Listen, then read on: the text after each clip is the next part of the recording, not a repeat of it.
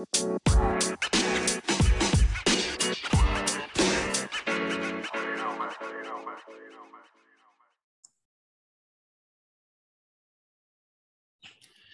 evening and welcome to yet another episode of the Empty Stands podcast. Unlike the number of teams left at this year's Euros, we're not eight in the studio, but I'm definitely not here alone. A Y, how are you doing today? Yeah, I'm doing good, man. It's been a good day. How about you? Hope you're doing good. I'm very, I'm very well, bro. Um, been a very, very, very, very lovely um, round of sixteen. Um, started with a bang, with the country almost everyone is behind. Denmark getting four goals past um, Wales on Saturday's first round of sixteen game. Anyway, how was Denmark's performance in that game, and do you think they can repeat what they did in nineteen ninety-two and go all the way and win this tournament?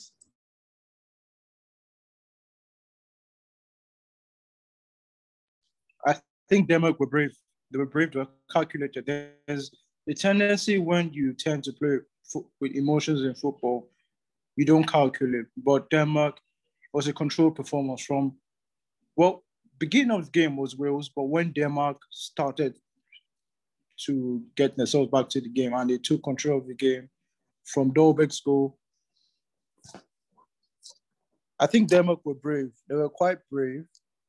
They were not just brave, they were calculated. And when you, te- when you use emotions to play football, you tend to be rash or not, not be calculated. But Denmark, they were actually calculated. And as them going far in the tournament, I don't think they can. Uh, Czech Republic's a far better team. They certainly have more chemistry, given the fact that they've played together for quite a while in the Slavia Prague team. So I don't think Denmark can go as far as they did in ninety-two. No, I, no, I'd be surprised if they do.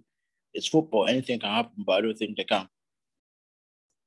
Okay, that's that's very very good, A Y. Um, thanks for that feedback. The truth is, um, everyone always says what they want about um. supporting teams, upsets, and so on and so forth. But it's good with what you said about Denmark.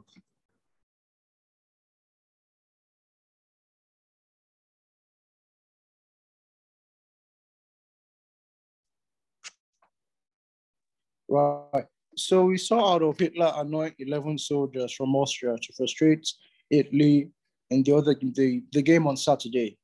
And so, what do you think about the performance, given the fact that Italy's defense is not as, they're not as, um, what's the word I want to use? They're not as immortal as they were before, as they've been before. And they let in their only, they let in the first goal in probably what, one hundred and I think twenty minutes. Yeah. So, what, what do you think about Italy's performance? Um. So, I feel like their defense is not what it used to be. Or let me put it like this. Florenzi is out. Chiellini is out. Francesco Acerbi plays well in a back three.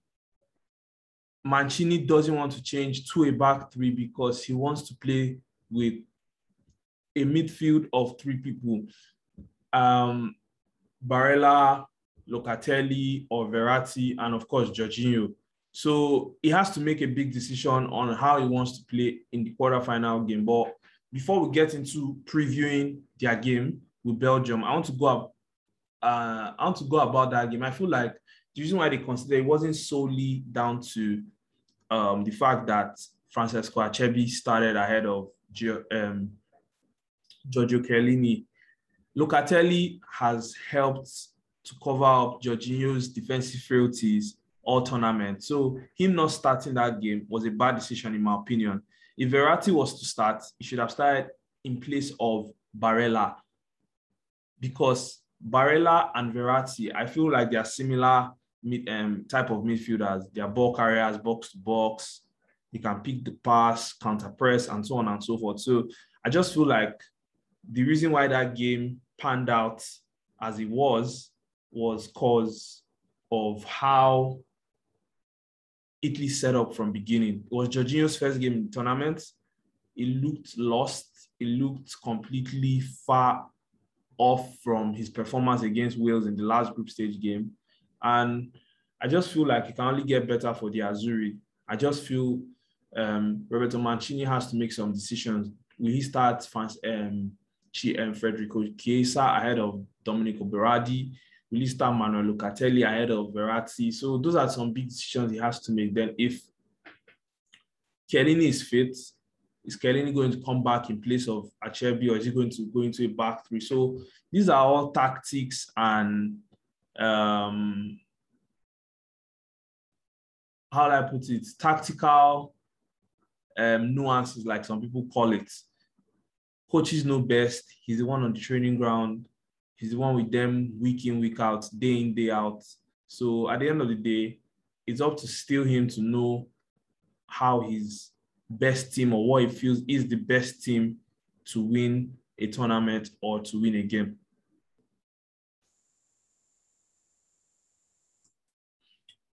Um, that's that about um, Saturday's action. We'll move on to Sunday. So, I mean, went to church, had lunch, box office, expecting Memphis and Wijnaldum and Denzel Dumfries to give me maximum Euro fantasy points. But one of the world's worst managers had to just be a fraud on that day. I'm talking of no other person but Frank de Boer. Um, Ewa, what do you think about Holland's game with Czech Republic vis-a-vis the red card decision and the substitutions that Frank de Boer made when Matthias de Ligt got sent off? Were Holland nonchalant, or were Czech Republic just brilliant with their two counter-attacking, sorry, one was a set piece, one was a counter-attacking move. So was it was it was it a um, masterclass from Czech Republic's coach, or was Holland just awful on today?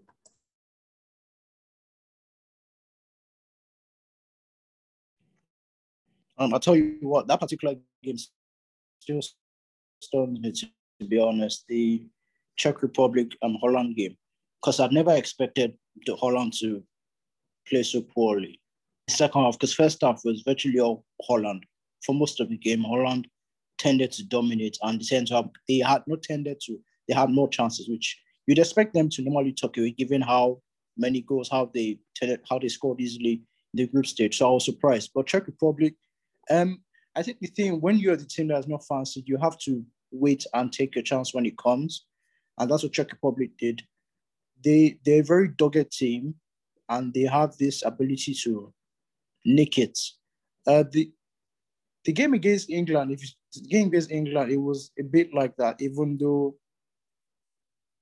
they were, they didn't come out as you'd expect them to, but yeah, they tended to, they always they have the ability to nick games. And the red card, I don't think it's a red card. I think it's actually unfair, because if you'd watched it again, Schick um, sort of pushed De Ligt at the back, even though he should have put the ball back. But yeah, that's for V A R. That's the headache of V A R. As for Czech Republic, uh, no, I think you, there's this sort of thing where two things can exist at the same time. I think Holland's substitution, where they should have brought a defender in, and Van, um, sorry, Frank de Boer just decided to go for broke. Well, it's it's a thing of, okay, if it works for you, fine. If it doesn't work for you, bad. But yeah, Holland. Holland should have taken their chances. That's where they slacked. They should have taken it, because I think they had what, three chances. And just a bit before the red card, Daniel Marlin had a chance where he should have shot, but he decided to try and go around Pašalić, who wasn't having any of it. And then from nowhere, uh, Holeš scored quite quickly. So yeah, Czech Republic, they played their game. They knew what they wanted, and they got it. The second goal is, is testament to that. Holeš just ran through the two, uh, Wijnaldum and Dumfries, and just picked out Schick. So yeah, they knew what they wanted, and, and they stuck to their game, which you have to do most times when you're the, when you are the um, unfancy team.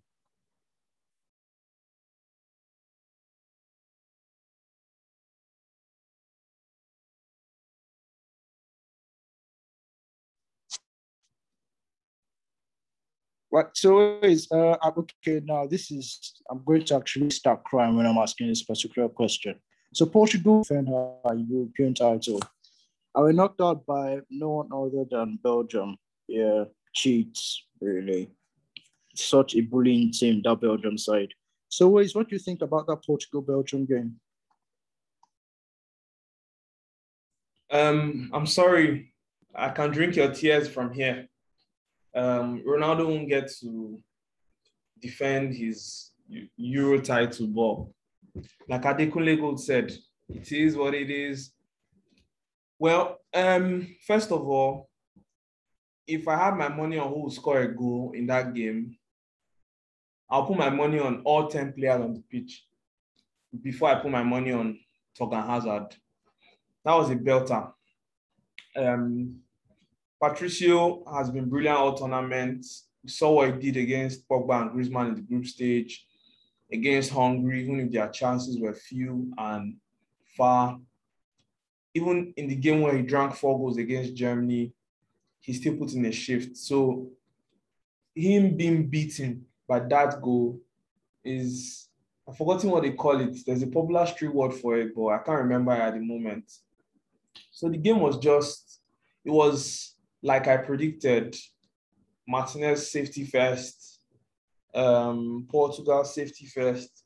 But I mean, Paulinho did a job on the Belgian midfielders and attackers. So when you say they cheated, I don't know what you mean, but there's someone I have to give credit to, even if he was in the losing team, and it's Renato Sanchez. I mean, Renato Sanchez seems to just be that guy that comes to the party or the occasion every four years, as it were, five years, because I've not heard of this guy since his heroics in Euro twenty sixteen. And this guy has won a midfield battle against France and against Belgium. The only game he didn't win the midfield battle was against Germany, and he didn't start that game. Fernando Santos went with his trusted um, combination of um, William Carvalho and Danilo Pereira. So I just feel like Fernando Sanchez needs to be given credit, but not, th- not to take anything away from Torgan Hazard or Belgium. That was a game that they periodized tactically. It was won and lost in several areas of the pitch. I just feel like the only negative from their victory was the injuries to the elder Bom Bom, sorry, the elder brother of the Hazard family, Eden Hazard. And I just feel it's going to be tough to predict how Belgium will set up against their next game against Italy, but it's just, it's just about who is going to answer the most questions among both teams, because I expect a game like Belgium-Portugal when Belgium square off with Italy.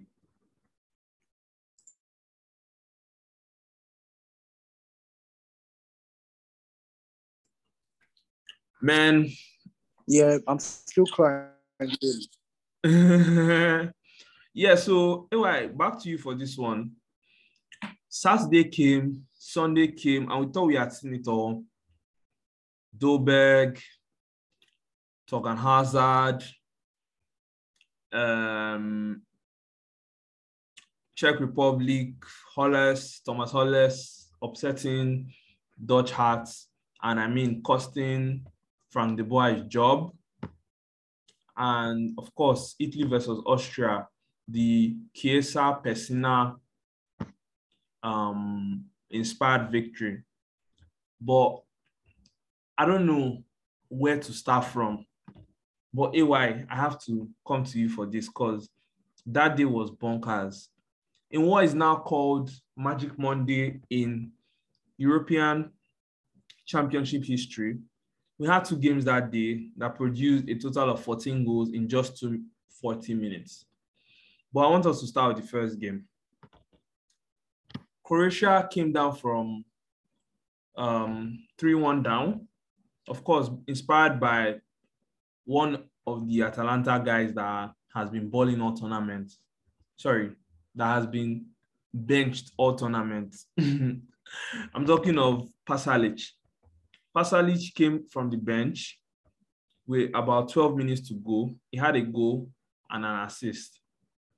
Anyway, what do you think happened in that game? Like, the own goal by Pedri, the comeback from Spain to two one, which became three one, three three, and then ultimately five three. Do you think it was a matter or a case of, um, what's the word now? Spain firing on all cylinders, or Croatia just lost mental strength on the day?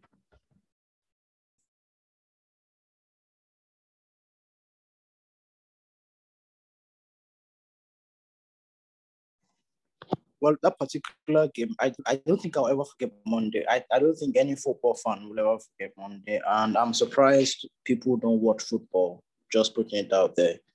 As for that game, wow. You know, let me share a funny story. So I got back from work. I, I was following the game. I think uh, I started the first half, and then if, uh, after then, uh, Pedri had scored the own goal. Oh, sorry. Unai Simon had scored the own goal, even though it's Pedri who passed it. So I, I, I think it's a bit of both. Um, Sorry to I cut think, you away. I think it was a I bit got, of both. Like, people are saying, there's a school of thought that says it's Pedri. School of thought says it's Unai Simon. I don't really know, but I think we should just share it. fifty fifty, I guess. Yeah, the book carried the baby, even though I'd want Pedri to be blamed more since he plays for Barcelona. Ah. Yeah, so uh, that game. So, yeah, I got back. Well, I think I got back. Uh, it was one one. Was it one one? Yeah, it was one one when uh, Sarabia had scored and they were in the second half. So, I just got back, what, ten minutes, and A S P scored. I was like, oh, shit. So, I still, I was still having hope. Then the whole foul thing where Croatia seemed like they weren't ready at Perisic. I'm sorry, why am I saying Perisic? Laporte just pinged one pitch of a pass to Uh, Ferran Torres, who got in front of Guardiola, or Guardiola and scored. So, yeah, I thought, okay, it's done. So, but out of nowhere, Modric ran through, got to the byline, and Osic scored. Same Osic who broke Tottenham Hearts. I'm crying again. But, yeah, so, and I was hoping, I was like, okay, could anything just happen? And then from nowhere, from absolutely nowhere, Pašalić just nicked in and just That is such, that, that, that header, oh my God. I, I don't know the word to use, but this is what I did. So when that goal went in, I just shouted, went, my knees, my knees still feel it. Man, that game was something else, bro. It was something else. It was something else. And do you know what? Just before Morata scored, I think, what, five minutes before he scored, they had a chance, and it fell to Clamoridge, Leicester City. Cambridge. Then he had one a bit after. But had Croatia scored that goal then, they probably would have won. So I don't really know what to call it. I think Croatia gave it their all and they just ran out of batteries. That's what just happened. Yeah. And I think the two goals came almost immediately after each other. When Morata scored, I think, what, three minutes after, uh, Oyatabal just, uh, Dani Olmo, yeah, Dani Olmo actually changed that game for Spain. Yeah, I don't know why he doesn't get talked about that much, but he he changed that game for Spain. So, so yeah, the two goals came after each other, and yeah, that's just not different after Croatia. Yeah, that was a beautiful day. Yeah, I'm just waiting for us to talk about France, Switzerland. Yeah, that's what I'm waiting for. We'll get to that, but before we get to that, I just want to, um, I want to just make one or two comments about something you said. So first things first. Um. Once I saw Perisic wasn't playing that game, I knew there was a limit to which Croatia could achieve. But, I mean, that game entering extra time, I mean, it shows that, okay, Croatia, they could they could go all the way. But um, it's the Dani Olmo point. Dani Olmo is a player I rate very well. But the problem is in this type of side, you have regulars. You have a coach that does not want to change his midfield three. So he's playing Koke, Pedri, Busquets every game. The only, and of course, our beloved Morata.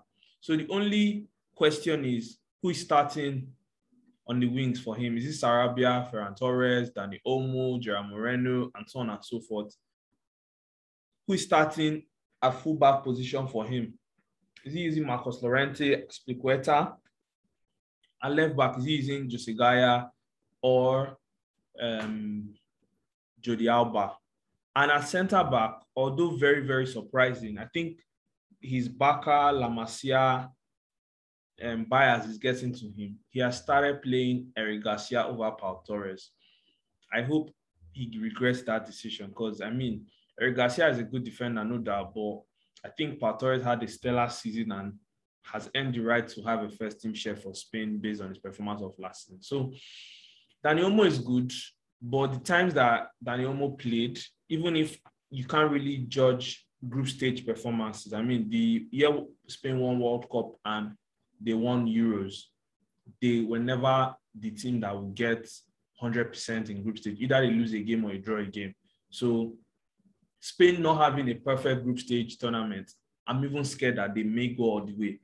I just hope it doesn't happen because I don't want Luis Enrique to win a tournament with making two funny decisions in terms of traveling with twenty-four players and not picking anybody from Real Madrid. I still make a case once in a while that if he didn't carry Ramos because of age and injury, he should have carried Nacho. So, um, anyway, that's just what I wanted to say about um, that game. And we'll go on a short break now. And when we get back, we'll review the other game from Monday night, which we now call Magic Monday.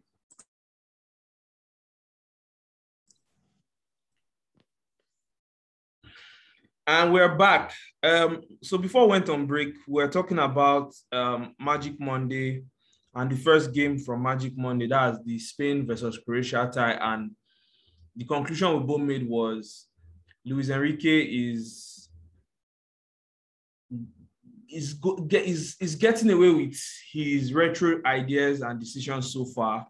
But um, I hope, I don't know what A Y thinks, he doesn't get... Um, to go all the way so that it won't pay off that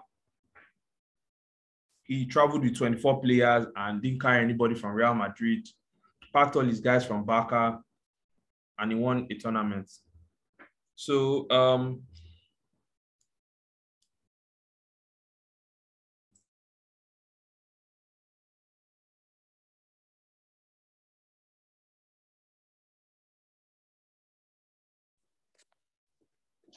Right, so I know you're a huge Jose fan. I don't know why anybody wouldn't support Jose.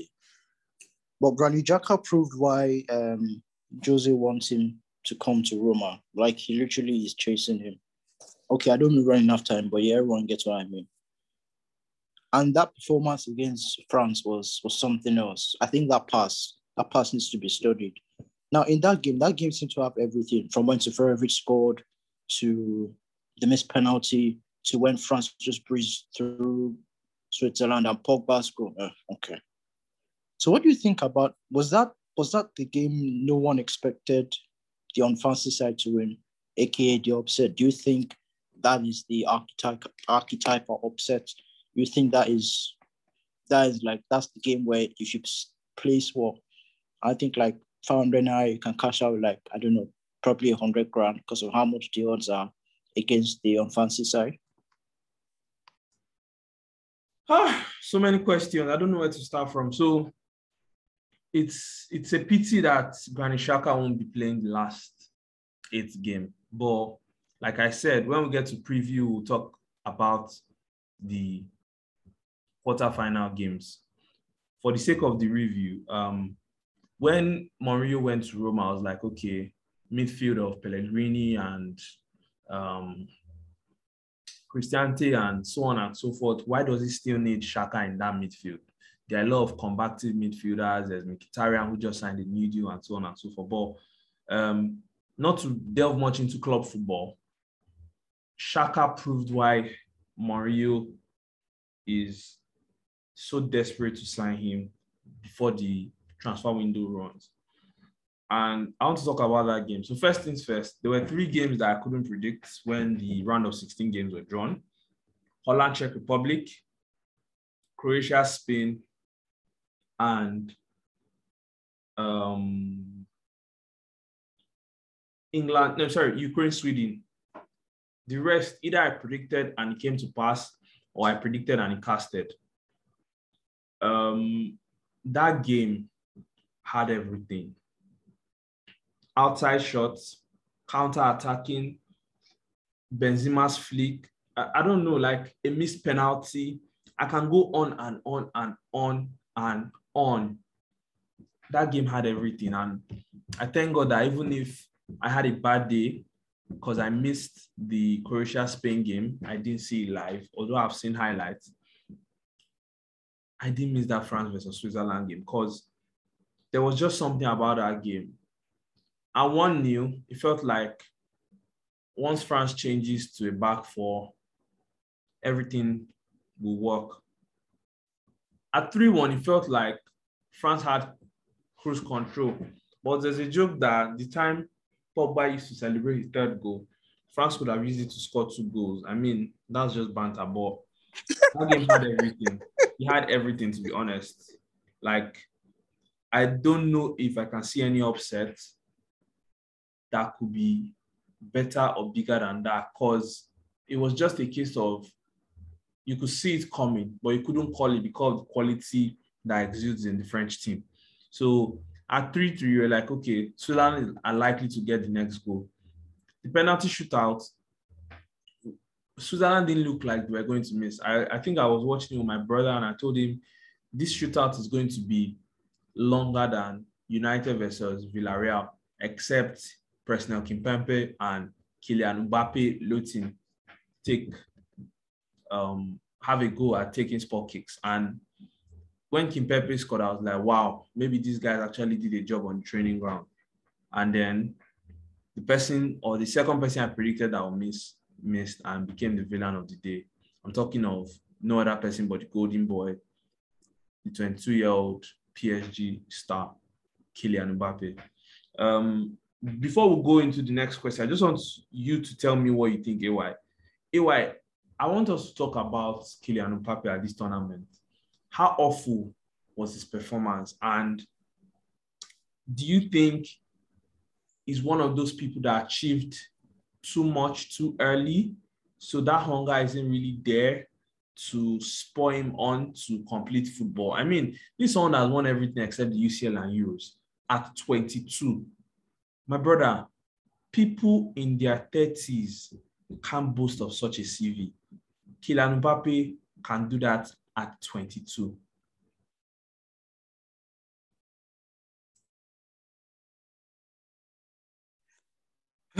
Kylian Mbappe, um,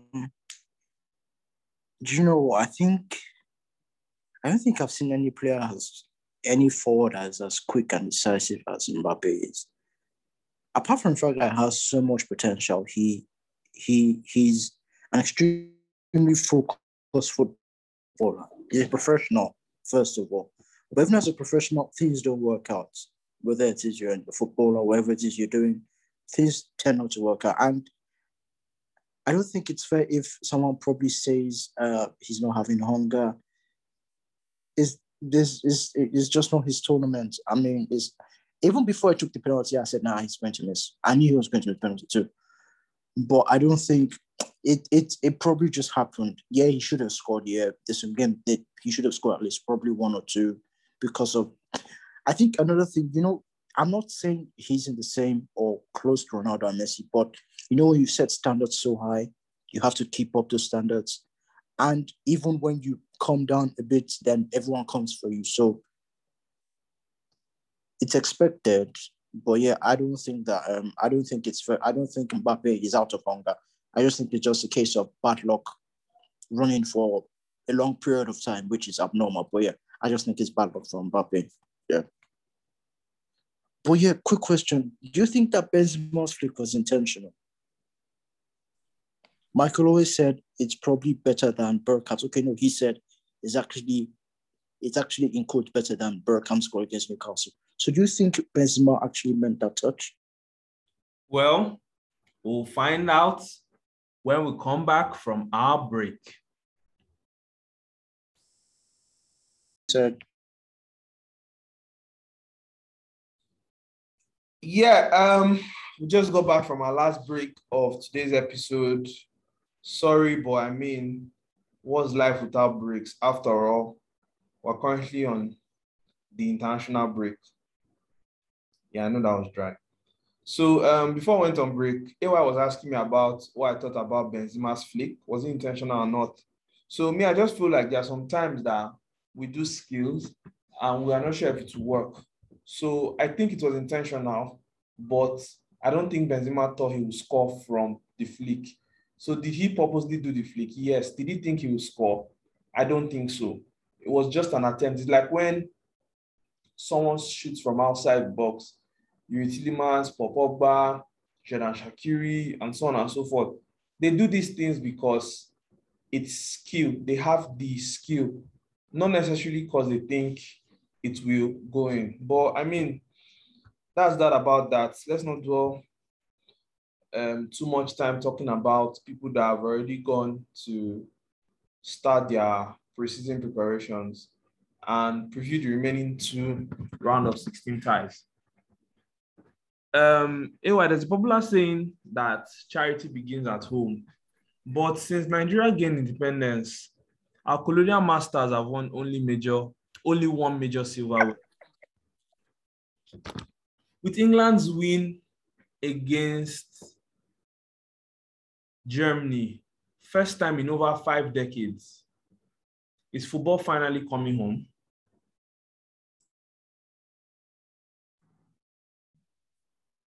By coming home, do you mean on FIFA or F M or, um, sorry, mobile soccer or Score Hero? I don't no, think England. I mean, is England going to win a major silverware? Nah, I don't think so. Even on FIFA, it won't happen. Your game will probably crack or something, or Martin Tyler won't come to take. Okay, sorry, no Martin Tyler. Something shall happen. It won't work. Maybe on F M, maybe they'll sack you after, but it won't happen. England can't win an international tournament. Nah, they.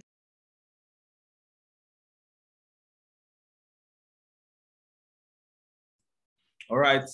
Um, at least, even if we don't share in a lot of things and agendas, you and I have this in common. I don't think England can win, and we'll find out why when we get to the quarterfinal preview um, section of today's episode. So, um, A Y, you want to talk me through the last game, if you don't mind? Yeah, England, Germany, yeah. Uh, okay, well, I think that game was drab. Beginning, it was drab. No, not England, uh, Germany, not England, Germany. Okay. Oh, Ukraine, Sweden, yeah? Oh, yeah. Okay, okay. But if you have anything to say about England, Germany, please be my guest. Sorry, you're my only guest. Ha. Um, the England-Germany game, I wish I hadn't watched the first half because it was what I'd say probably a waste of my time. All the build-up to it, it, it didn't live up to it, the, that, that particular game. The first half of the game, it, it didn't live up to it. And I think there's this thing they say in economics where law of diminishing returns. I think Yogi Low, he and his squad, they've gotten to the end. That's just for Yogi Low. He's been, he's left now, uh, the Germany um, national post. But even at that, I don't think Germany were ever going to go far. They just managed to just breeze, get naked past Hungary. So I, I'm not surprised they're out, but I obviously, every single time, wanted England to lose. But surprisingly, England played well. Stressful, surprisingly. they're a very good team. They're actually a very good team. But they don't seem to turn up in international tournaments. I don't know why. I've got no reason why. I'm trying to put my finger on it. I can't find it. So I was surprised England actually played quite well against Germany. They were brave. They were dogged. They were organized. And when they had the chance to go forward, they didn't just pass it around. They knew what they wanted. The Sterling goal was testament to that. And even the Kane goal. Because if you notice, um, England were ten players on the pitch then because Rice pulled up and he was out of the pitch. And sure, Beto Carlos, as he's been famously called by Ole Folk, aka United, he somehow managed to get the ball to Grealish as he won it back close to the centre circle. And Kane, yay, yay, yay, yay, Harry finally scored. So yeah, it was it was it was it was a well played game from England. Surprisingly, Southgate got it right. Surprisingly, he did. And he probably paid for his sins. Oh, sorry, not paid for the penalty miss back in ninety-six. Yeah, ninety-six, yeah, yeah.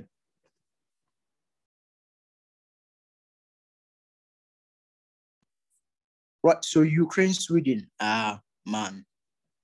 I am so happy Ukraine won. I can't even describe it. Okay, no, I can. This is what I'm going to do. So, yeah, Ukraine.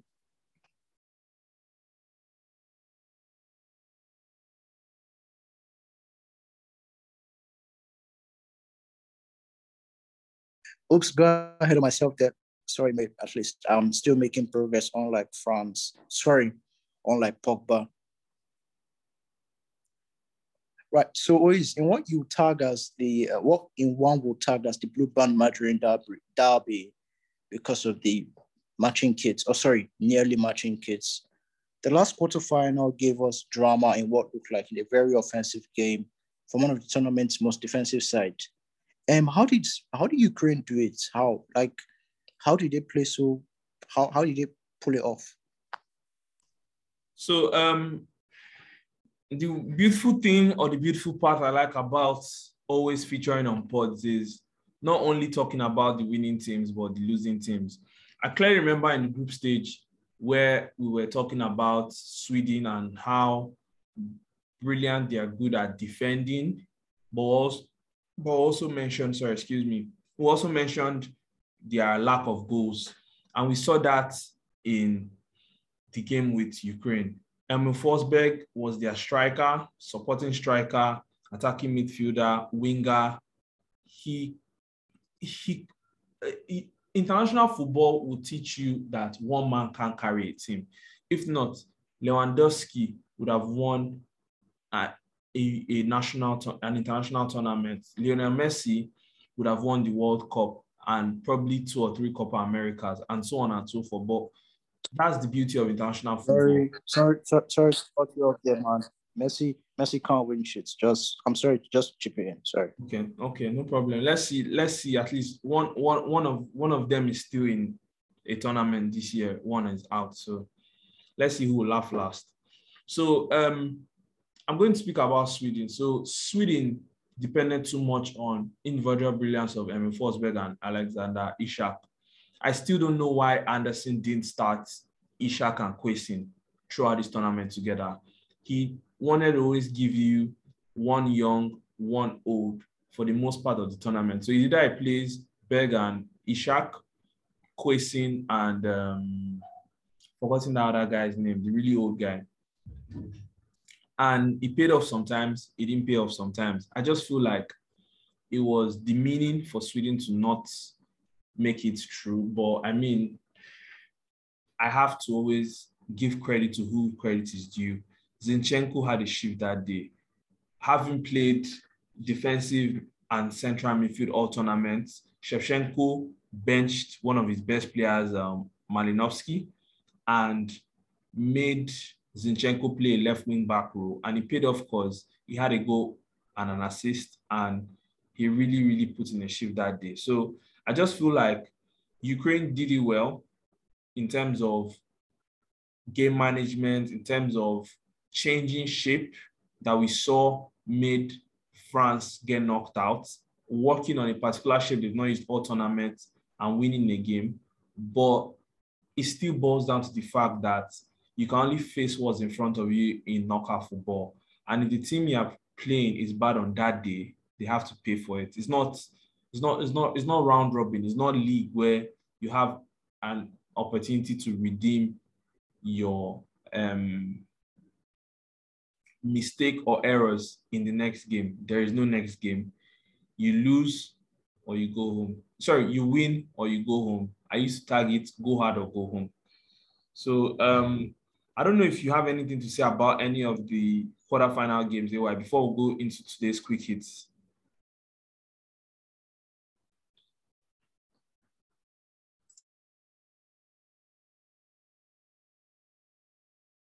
Well, as expected, England should lose and um, Belgium should lose. So that's the obvious thing because of Portugal. And now, come on, who wants England to win? Like, England's a shit team. They just she just lose. But yeah, um, I think the winner. I'm not trying to be Nostradamus, but I think the winner of Czech Republic and Denmark will face the winner of Ukraine or England in the yes, final. Yes, you are correct. I, I, I just have no, no. In the semi-final, they are not on the same path. So the path is Spain, Switzerland, plays winner of Italy, Belgium.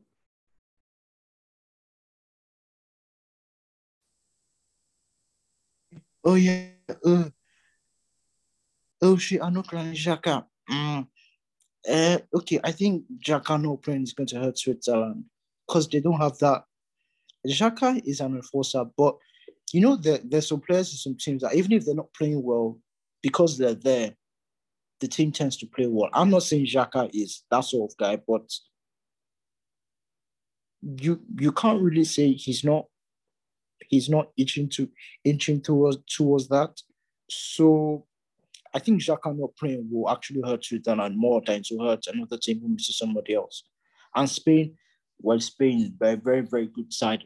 Going forward, they're very, very good. And um, unless, as you'd expect from unfancy teams, they have to play at their utmost best.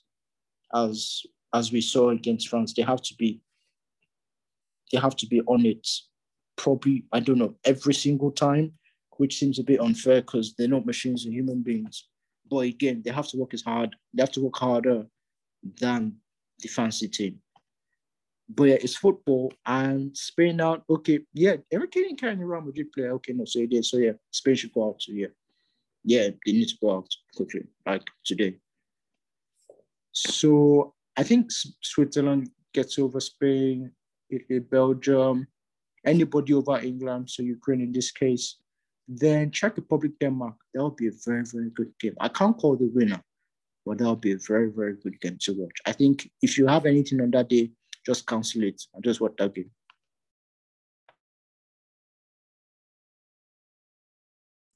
All right, A Y, thanks for your um, quarterfinal preview.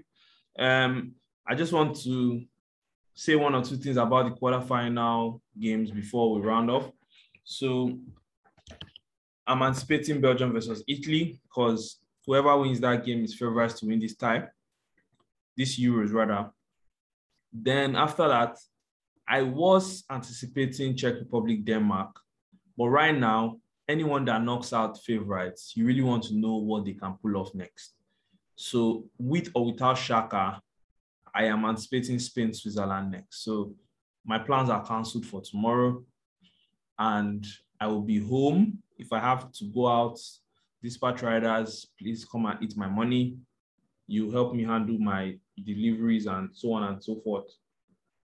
Um, the tricky game is Czech Republic, Denmark, because I feel like it's going to be a game that is between passion and chemistry. Having, like I, like you said at the beginning of the pod today, seven of the twenty-six members of Czech Republic's national team that were called up for this tournament have played together at Slavia Prague. I mean, I won't be surprised if West Ham United make a bid for Tomáš Holeš at the end of the Euros. But like I said, let's leave that till when the Euros is over. And the reason why me, I'm not anticipating Ukraine, England is because England have a very notorious record of always losing to a team that seems to be, I don't, I don't know how to put it, like, they always lose to that team where you feel like England should brush off these guys. And when England plays a team that we feel will brush England, they win. So that's like, I think it's the Southgate way. So just the way Iceland knocked England out of the It's going to happen again. This part is going to happen. It may be Ukraine, it's it may be Denmark, it may be Czech Republic. But anything that makes England land in the final, England are favorites to, to win, in my opinion, because they just know how to always get results. So um, let's go to this week's quick hits before we round up on this week's episode.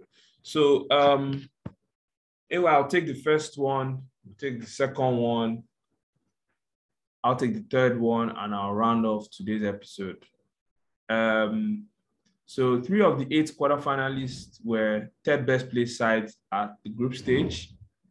I'm talking of Czech Republic, Ukraine, and Switzerland, with one team finishing with three points. That's Denmark. I don't know, what does that say about um, this, this tournament, A Y? You just can't predict football. That's what I love about it. You just can't predict it. I know this, this is the same route Portugal went through to win the Euros. I'm not saying anything, just like, just like, hey. So yeah, you you you just can't predict football. You can't do it, and that's why it's such a sorry. It is the most lovable sport in all parts of the globe. Yeah, it is. So you just can't predict it. It just shows. If you think a team is done, they just come and be like, "What?" So yeah, you can't predict football. That's just the beauty. That's the beautiful thing about the game. You can't predict it.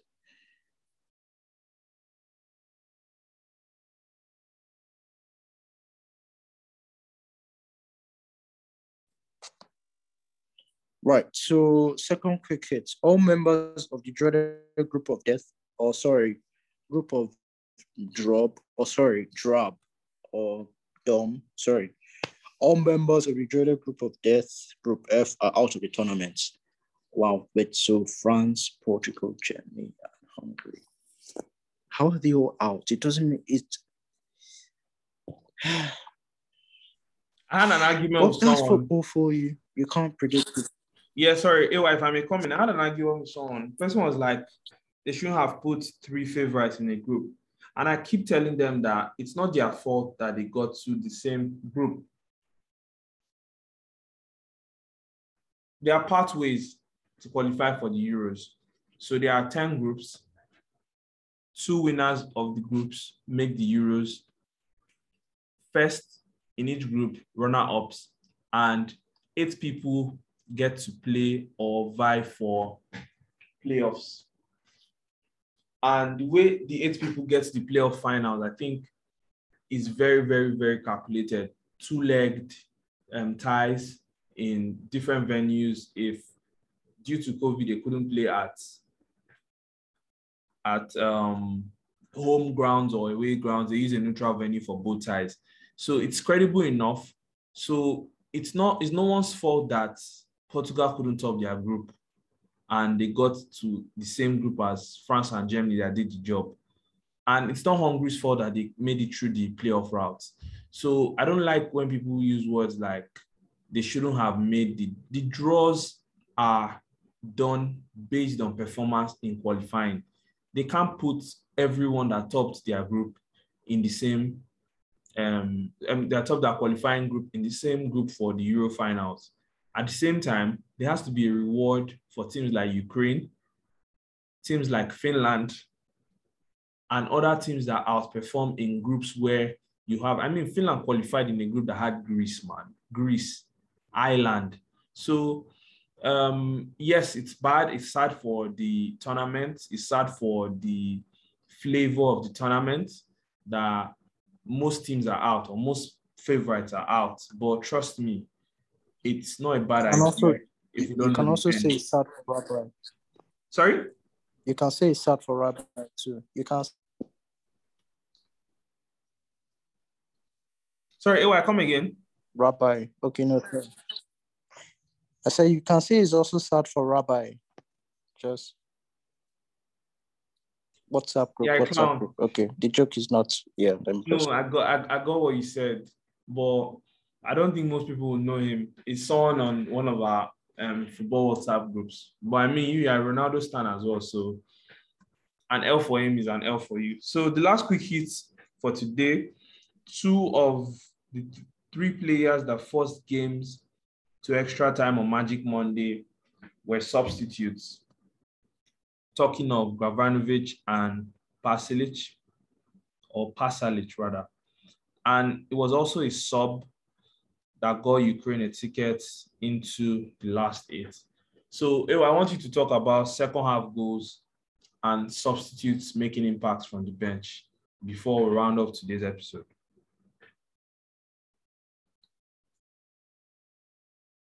I always love it when somebody comes on and makes a goal late on. It's it's such a sweet feeling, whether it's on FIFA, whether it's when I'm actually playing football, when I'm watching a game.